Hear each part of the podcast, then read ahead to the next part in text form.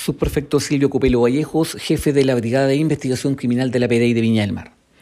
Detectives de la Brigada de Investigación Criminal de Viña del Mar de la Policía de Investigaciones de Chile, luego de realizar un trabajo investigativo donde se utilizó el análisis criminal y la inteligencia policial, permitió detener a cuatro personas de nacionalidad chilena por los delitos flagrantes que estaban ocurriendo en el sector céntrico de la ciudad Jardín, específicamente en la calle Valparaíso,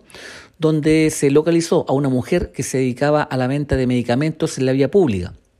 infringiendo en este caso el artículo 313d del Código Penal al poner en riesgo la salud pública de las personas. Y los otros tres detenidos, dos hombres mayores, uno con antecedentes policiales, además de una menor de 17 años, por el delito flagrante de infracción a la ley de propiedad intelectual, ya que se dedicaban a la venta de libros falsificados también en la vía pública. En el procedimiento se incautó eh, medicamentos como omeprazol, amoxicilina,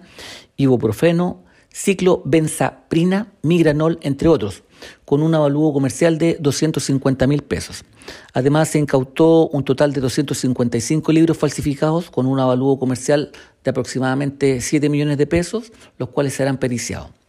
De los hechos se dio cuenta el fiscal de turno, quien dispuso que la detenida por la venta de medicamentos pasara al respectivo control de detención del juzgado de garantía de Viña del Mar, mientras que los otros detenidos quedaron apercibidos al artículo 26 del Código Procesal Penal a espera de citación.